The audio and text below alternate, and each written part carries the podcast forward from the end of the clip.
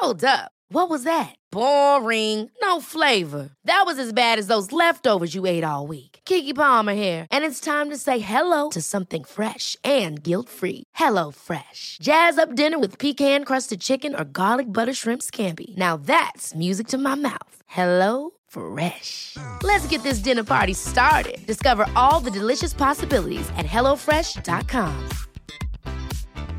Ryan Reynolds here from Mint Mobile. With the price of just about everything going up during inflation, we thought we'd bring our prices down. So to help us, we brought in a reverse auctioneer, which is apparently a thing. Mint Mobile Unlimited Premium Wireless. How to get 30, 30, how to get 30, how to get 20, 20, 20, how to get 20, 20, how to get 15, 15, 15, 15, just $15 a month? Sold! Give it a try at mintmobile.com/switch. $45 up front for 3 months plus taxes and fees. Promoting for new customers for limited time. Unlimited more than 40 gigabytes per month. Slows full terms at mintmobile.com. There's never been a faster or easier way to start your weight loss journey than with PlushCare. PlushCare accepts most insurance plans and gives you online access to board-certified physicians who can prescribe FDA-approved weight loss medications like Wegovy and Zepbound for those who qualify. Take charge of your health and speak with a board-certified physician about a weight loss plan that's right for you. Get started today at PlushCare.com/weight loss. That's PlushCare.com/weight loss. PlushCare.com/weight loss. Scoopy Radio in your airways, on the plane, on the train, everywhere you need to be. I am Brandon Scoopy Robinson. Make sure to follow me on Twitter at Scoop B, Instagram and Snapchat at Scoop_B, and make sure, most importantly, that you all subscribe to the Scoop B Radio podcast, which is available on all podcasting networks: Spotify, Apple Podcasts, Google Play, TuneIn app, Stitcher app, iHeartRadio, or simply by visiting scoopbradio.com. 2.1 million streams last year. Anyone from the voice of Siri, DJ Khaled, Pete Sampras, Charles Barkley, and a myriad of other people. And when you want to talk about somebody who grinded it out, it's none other than my main man on the line, Fred Mwangaguhunga, of the founder of MediaTakeout.com. What's going on, sir? How's it going, Scoop? I'm happy. I'm glad that you are on the line. We have been trying to get this done, and I think this is the one. Media Takeout, or better known now as MTO News, literally has been mentioned everywhere. Good Morning America, the New York Times, NTV News, Page Six, New York Post. You guys have broken some pretty big stories, anything from Remy Ma's criminal charge to Michael Jordan's divorce, to Kim Kardashian's first pregnancy. My first question for you is, what were the early days like for you, particularly coming from Wall Street and being a corporate lawyer? Well, it's definitely different, right? Like you're going from corporate law to, talking about ratchet celebrities and gossip. It's definitely a different world. But I always knew that I wanted to be an entrepreneur, and I always knew that I wanted to do something and start the kind of business that I actually enjoyed getting up and going to in the morning. So while I had a great time at Wall Street, I learned a lot. It was, I made a good amount of money. I always knew somewhere in the back of my mind that this wasn't for me. This is a perfectly good job. They treated me very well there, but it just wasn't for me. And so I saved up all the money that I could while I was there. I took advantage of kind of, the opportunity to work after work. So after I'd come home from a full day's worth of work, I'd do a lot of reading, do a lot of studying up on different industries. And eventually I came up with the idea to start my own business, and then I left. One of my closest friends in college used to run in my dorm room all the time and would talk about Media Takeout, and I literally would ask him, what the hell is that? Is that like DoorDash before DoorDash? What is Media Takeout? And when he would tell me about some of the stories that were going on, I kind of looked into it. And, from what I understand, the Wendy Williams show was kind of a seminal point for you in your career. One, did you guys track impressions and backlinks back then? What were you guys looking like in your first viral story? And, walk me back through those days in 2006. What were they like? Well, you made a bunch of interesting points right now. A lot of points that I think a lot of people right now take for granted. We were one of the first companies to actually use analytics to drive our stories. you know, now, you know, analytics is a huge part of digital media, and every single company, you know, spends a ton of time. You have, you know, entire departments dealing with analytics. But at the time when we first started back in 2006, there really were no major media companies that were using analytics to see what stories were doing well and what stories weren't. And it certainly wasn't driving the editorial. What, you know, sure. Stories that were performing well or getting a lot of clicks, right, back in 2006 were not what's driving the editorial. What was driving the editorial is whatever the whim of the reporters or the editors would want. So we came in and I looked at it as a business. And I was, you know, the first thing that I came in there is I was like, well, we're going to start a blog, and it's going to be silly, and it's going to talk about celebrities. And, you know, half of it is not going to be serious. But on the back end, I was going to run it like a real business.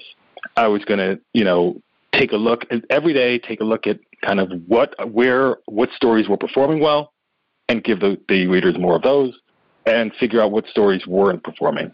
And so, you know, deeply ingrained in media takeout in 2006 and certainly now was this idea that the audience and the analytics is what drives the content. And I think that was one of the big things that made us different. But your other point is, you know, what I think kind of gave us the spark to kind of take off, and that was 100% Wendy Williams. Obviously, right now, and most of your audience knows her as this, you know, larger-than-life TV host. At the time, mm-hmm. She had a radio show, and she would constantly talk about media takeout. And every time that she would mention one of our stories, it would perform extraordinarily well. And eventually, she would do this routinely. So maybe every 2 days or 3 days, she'd mention media takeout. We'd get a huge traffic spike. And eventually, over time, a lot of her fans, and she had millions of those, became media takeout fans as well. And so we were able to kind of grow using her audience. Scoop B Radio. And this was like Charlamagne, Wendy Williams, co-host days on 107.5 WBLS, correct? Yeah. This is way back then. Charlamagne, he was fresh from South Carolina. He just got into the radio business, and there was Wendy Williams. Obviously, she was who she was. She was a big star then, and obviously a bigger star now. And then there was me, and me and Charlamagne kind of came up together. And I mean, you know, we were friends then, and we're friends now, and we still talk about it. I bring it up to him, you know, how we had nothing. We were both completely flat broke. You know, just showing up and trying to kind of get it together. And now to look, you know, 15 years in the future and kind of see the transformation that's gone on in his life, my life, it's actually, it's a great thing to see. Fred Mwangaguhunga on the line with Scoop B Radio, talking all things media takeout. Are you a gamer by chance? I'm not, but my kids are. Okay, so this reference you'll probably be able to fathom because your kids are gamers, so bear with me. The video game NBA 2K, and the game Madden. Are you kind of familiar with those games at all? Yeah, I'm definitely familiar with those. Okay, so today the NFL and 2K announced a partnership to produce multiple new video games. 2K stopped making games, I want to say in 2004 for the NFL platform. But today they announced that they're likely to start making games. And, you know, back then that gaming process was ahead of its time. Like, you were talking like 2001, 2002, 2003, and 2004. And so at that point, you know, they were competing with Madden, and Madden didn't like that, so they bought some rights, and basically 2K was out the picture. Fast forward to you. When I look at media takeout, it was ahead of its time. It was beating mainstream sites to news that you think that they would know because it was mainstream sites. Where am I going with this? Well, I feel like 2K was ahead of its time. Media takeout was ahead of its time, particularly because you see a lot of independent writers or independent journalists getting information. If media takeout was to start today, do you think you'd be kicking some ass like you were back then now? I think it's totally different. The media market is completely different today than it was back then. I think the opportunities are different today than they were then, some of them, and some of them are the same. So to give you an example. So when we started back then, there was a ton of African American and sort of black media, but they were all essentially print or TV or radio. Mm-hmm. So they didn't have, there was black media was existed, but it just didn't exist in this one area, which was digital. So essentially at the time, if you had some degree of business acumen and you created an African American digital platform, this is back in 2006, you were almost guaranteed to be successful because the world was kind of moving on to digital from kind of print and TV and media, radio. But there wasn't really, so there was a ton of demand in digital, but there wasn't a ton of places to go.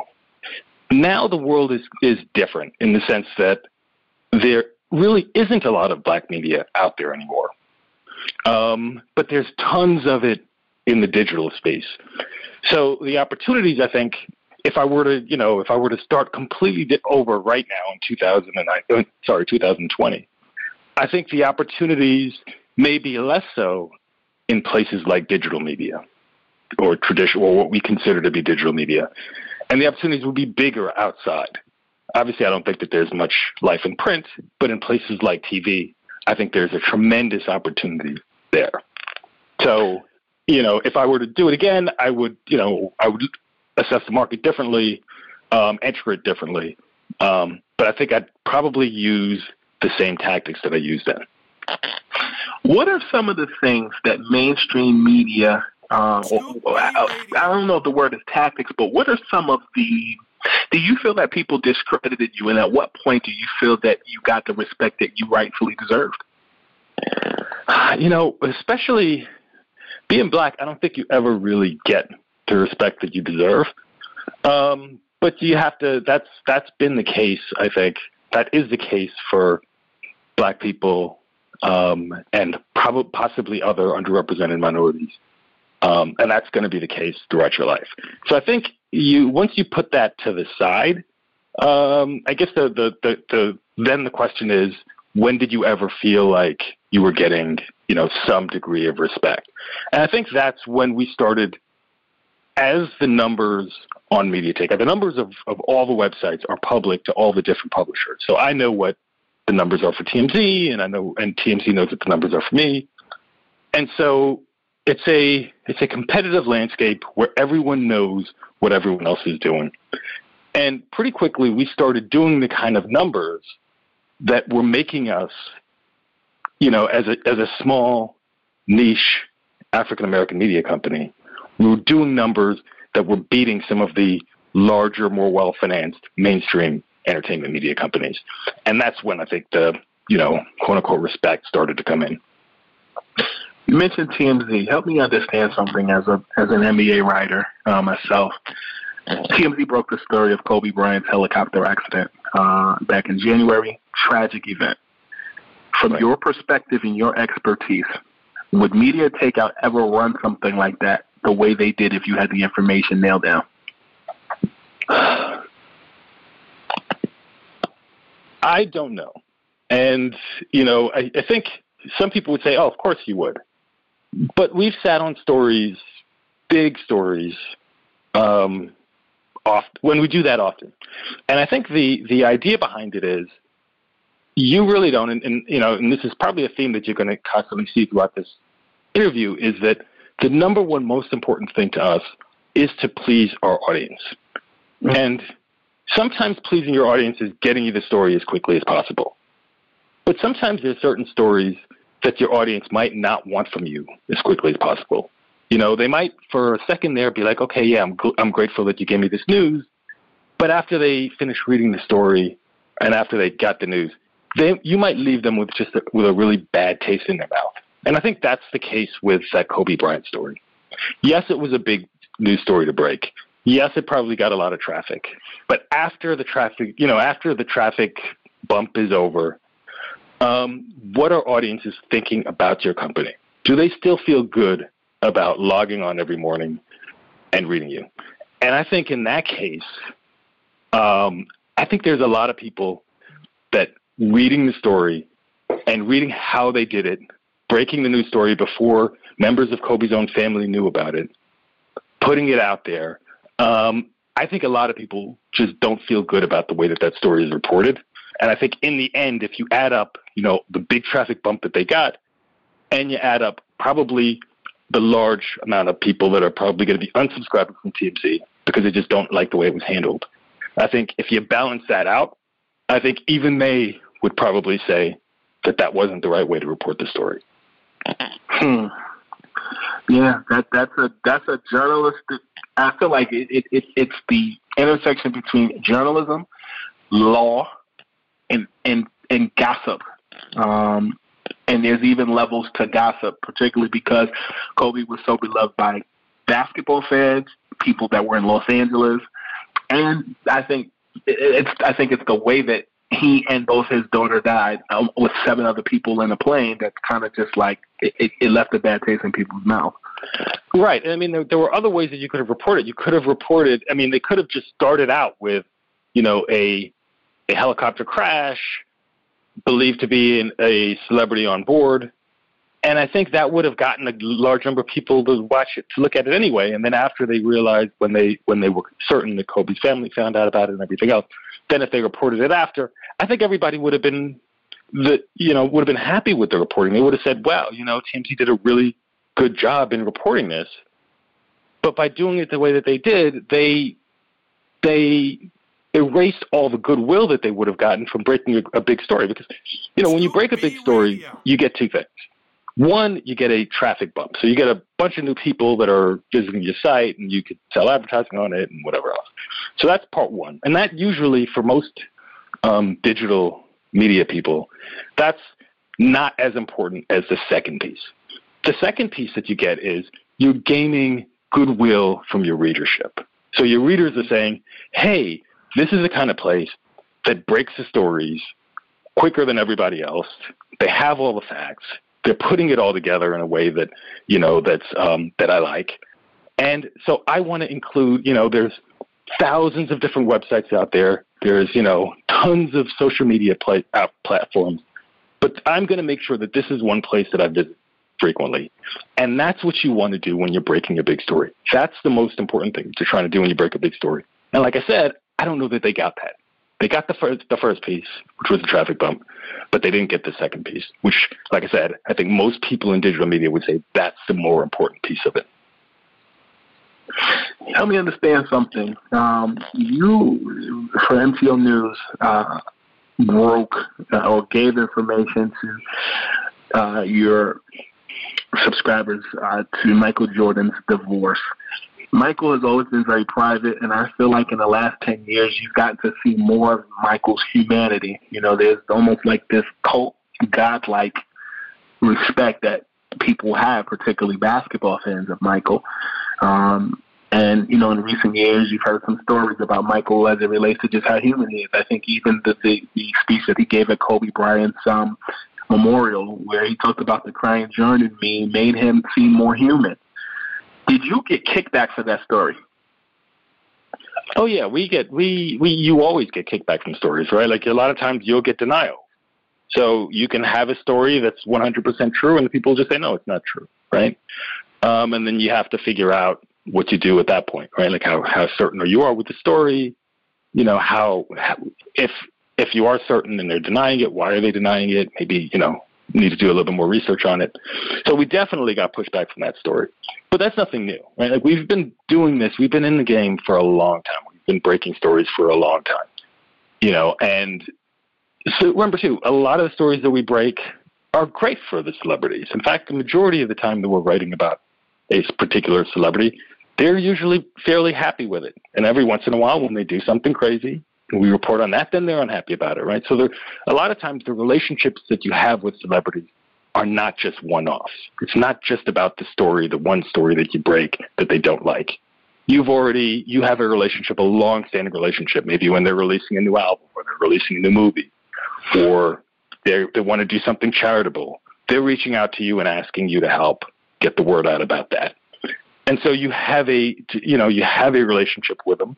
And they're going to continue, right? So even after you have the story that maybe they're unhappy with or maybe they feel embarrassed by, in 2 weeks, they got a movie coming out, and they're going to come right back to you, and you're going to be able to mend that relationship. So once you realize that you're looking at the long game, you know, always, it's not just about trying to win today. I mean, that's important too, but you're looking at the long-term horizon also. And so the blowback that you get, yes, that's something that you have to deal with today, but realizing that, you know, a month, 2 months, 3 months down the line, this will all blow over. And then you'll be able to restart the relationship with these people. Media Takeout's Fred Mwangaguhunga on the line at Scoop B Radio, subscribing on platform. We talked about your formidable years, being a corporate lawyer, working in Wall Street. What I found interesting, and you were born to Uganda parents in Washington, D.C. And in my friendships with people who are African or Indian or Asian, their parents are strictly on the books, meaning, you know, focus on school, go to college, get a good-paying job, and start your life. When you decided to make the transition from law and Wall Street to media, how did your parents receive that? Oh, they absolutely hated it. I mean, think about it, right? Like, my parents, they sacrificed everything, right? Like, they basically left Uganda with the clothes on their back, right, to basically come here to the United States to give their children this education so that they can go on and become doctors and lawyers and or whatever it is. And at least in my case, it looks like they won, right? Like they got a son, and they, you know, I grew up in the 80s and 90s in New York, was able to kind of get out without, you know, being in prison, and graduate from college and then graduate from law school and then work on Wall Street and get this great job. To them, it was like, okay, just continue down this road and everything's going to be great. And now I disrupted the whole thing by saying, no, I'm going to basically throw my degrees in the trash and I'm going to be a gossip columnist, right? So they definitely didn't like that idea. And I think it took them a while to kind of come around to it. The one, they didn't understand what we were doing. They still, I'm pretty sure, don't even really understand the internet. And they didn't understand what we were talking about, how you can make money off of it, what you can do. In time, I think they started figuring it out when they'd see me on TV, and they'd be like, wow, my son's on TV. Well, how'd that happen, right? Or one of their friends would say, oh, did I heard your son owns this. And then they started saying, okay, well, you know, I still don't understand what he's doing and how it works or anything like that, but seems to be doing fine. And so we accept it. So I think it took them a while to come around to it, years and years and years after most people would have thought that, you know, I was a success. They finally came around. Yeah, no, I believe that the people think the money's there before it's actually there. Right. Scoopy Radio on the line. Fred, for you, we're going into an election year, or we are in an election year. We're dealing with coronavirus. We're dealing with Kobe Bryant's death. We're dealing with the president tweeting like crazy. In your mind, what is the next thing in media that people should be paying attention to as far as trends and how news is getting out that's not really paid attention to, that will be a thing maybe a year from now, maybe 2 years from now? I think that the way that we consume news is fundamentally changing right now in a way that I think most people don't particularly understand, right? I think social media, first we had kind of websites and blogs that would kind of produce content. And that was kind of it. So you had like the old media, like magazines and TV, and then you had this new blog media, which was where kind of the new news was coming from. And that was, you know, for maybe that lasted about 10 years. And social media took off, and now then I think a lot of people were like, oh, you know, this is where we get news, is from social media. And that worked for a little while, but I think because of the proliferation of fake news and just people just posting all kinds of random things out there, people there's a hunger right now for more newsy stuff. And I think it's at the same time you're not necessarily hearing this, right? Like you're hearing all these different big media companies are having all this trouble. Media companies are closing left and right. But at the same time, I see it obviously with the numbers, and I think that the people that can survive through this are going to see, and there's a new resurgence in kind of, I don't want to call it traditional media because I think the media companies are different, but people actually wanting to read an article by a place that they believe in. They don't want to just see, you know, a tweet or a Facebook or Instagram share or a meme.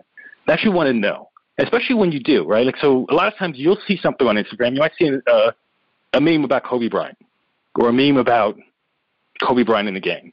And maybe you can kind of understand what they're talking about. But a lot of times you don't. A lot of times you're like, okay, well, what are they really trying to say in that meme? And then people will say, okay, well, let me just leave Instagram. Maybe I'll do a Google search and search the game and Kobe Bryant, and then read an article which explains why that meme is there, what it is that they were kind of dealing, what it is that they were, the meme was getting at. And so, like I said, I think there's a new resurgence now in traditional news that I think wasn't there 5 years ago or 3 years ago.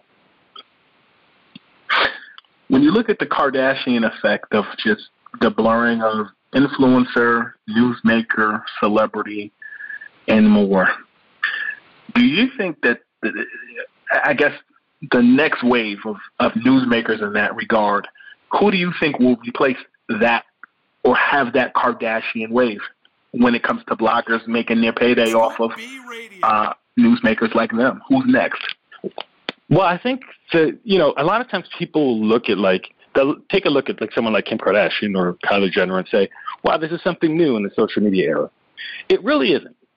We always had celebrities, and we assumed that the people that we thought of as, that were celebrities were the people that we thought of were kind of artists, either were recording artists or actors or, you know, sports people, sports stars. And that's the way that we think that that's the way it was, you know, 30 years ago in the 1980s, let's say. And that's partially true and it's partially not. When you think about who the big stars in the 1980s were, there were stars that were Michael Jackson, right? He was a singer, and yes, he was there. But then you look at other people, right? Like Elizabeth Taylor was a huge star in the 1980s. And what is it that Elizabeth Taylor did in the 1980s to make her a star? I think her last movie was in like 1969, right? So she was a retired, older movie star. But yeah, she was one of the biggest stars in the world. How is that possible? Right? She wasn't making any movies. She wasn't selling. She wasn't singing. She wasn't an athlete. So how was she one of the biggest stars in the world? And the thing is, she was actually using a lot of the tactics that you see the Kardashians using now, right? Think about it. She had like 8 husbands. She made friends with people like Michael Jackson, like, right? So she had these huge bunch of celebrity friends. She had a ton of scandals in her personal life. And she just was really an interesting person because it was a name that everybody knew as a movie star from, you know, 12 years earlier.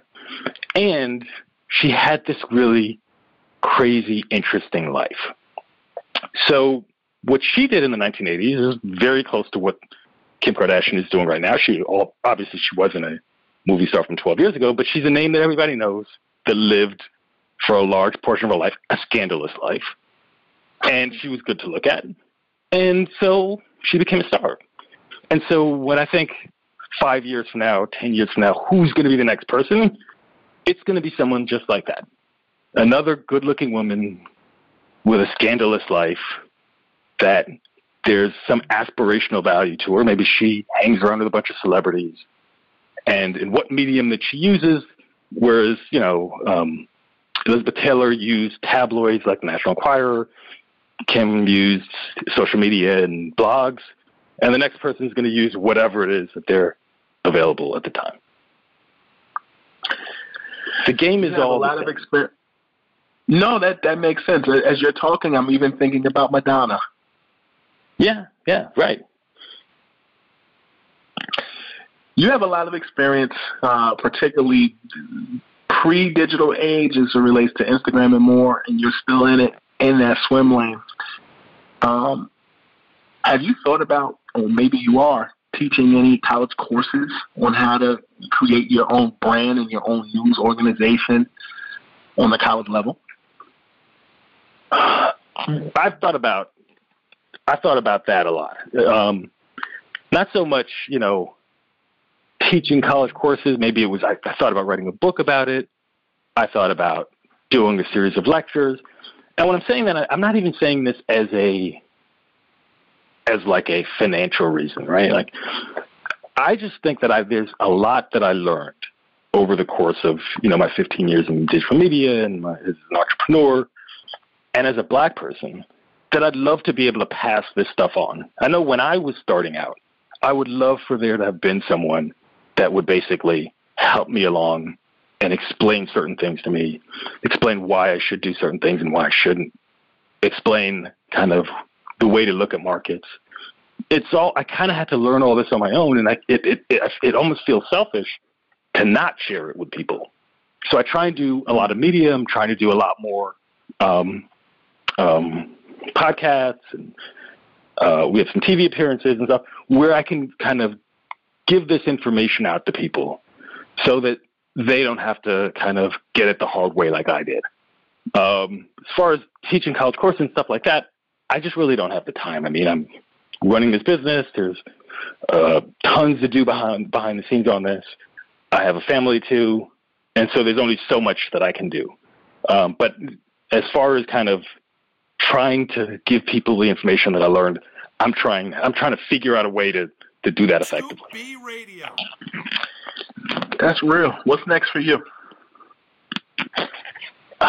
You know, right now I'm 100% focused on media takeout. I think there are tremendous opportunities in media and digital media, especially because I think there's been such a downturn in the market that there's, you know, whenever there's a downturn and you see people kind of moving out of the industry, that's when the real opportunities are there.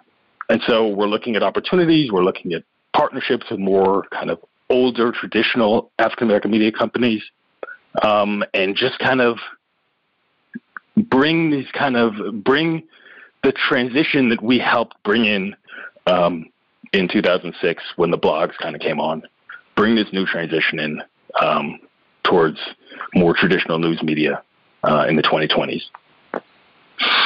Fred, guess what? What's that? You're off the hot seat. All right, dude. It was good being on it. Yes, sir. Thank you so much for joining the podcast today. I learned a lot about you, and what you said is valuable. I definitely dug what you said, particularly about the stuff about Kobe and about Michael, and, you know, how to be independent and how to transition and how to, you know, maintain being yourself. That's enviable of a lot of people, to live life on your terms, and you seem to have done that seamlessly. Yeah, man. I mean, that's what it's all about. When anyone's going into entrepreneurship, that's what they're really looking for. They're looking for kind of do something with meaning and do something that they love, and to be rewarded for it. That's it. Brother, thank you so much, man. Thank you. Ever catch yourself eating the same flavorless dinner 3 days in a row? Dreaming of something better? Well, HelloFresh is your guilt-free dream come true, baby. It's me, Keke Palmer. Let's wake up those taste buds with hot, juicy pecan-crusted chicken or garlic butter shrimp scampi. Hello Fresh. Stop dreaming of all the delicious possibilities and dig in at HelloFresh.com. Let's get this dinner party started. Hey, folks, I'm Mark Maron from the WTF podcast, and this episode is brought to you by Kleenex Ultra Soft Tissues, your ally to help tackle your allergy symptoms this season. I love the change of seasons, but nobody loves pollen and all those other things floating in the air that make you sneeze during this nice weather. Kleenex Ultra Soft Tissues are hypoallergenic and allergist approved. So fight back against watery eyes and runny noses without worrying about irritating your skin. For this allergy season, grab Kleenex and face allergies head on. Hi, I'm Daniel, founder of Pretty Litter. Did you know cats tend to hide symptoms of sickness and pain? I learned this the hard way after losing my cat, Gingy. So I created Pretty Litter, a health monitoring litter that helps detect early signs of illness by changing colors, saving you money and potentially your cat's life. Pretty Litter is veterinarian developed, and it's the easiest way to keep tabs on your fur baby's health right at home. Go to prettylitter.com and use code ACAST for 20% off your first order and a free cat toy. Terms and conditions apply. See site for details.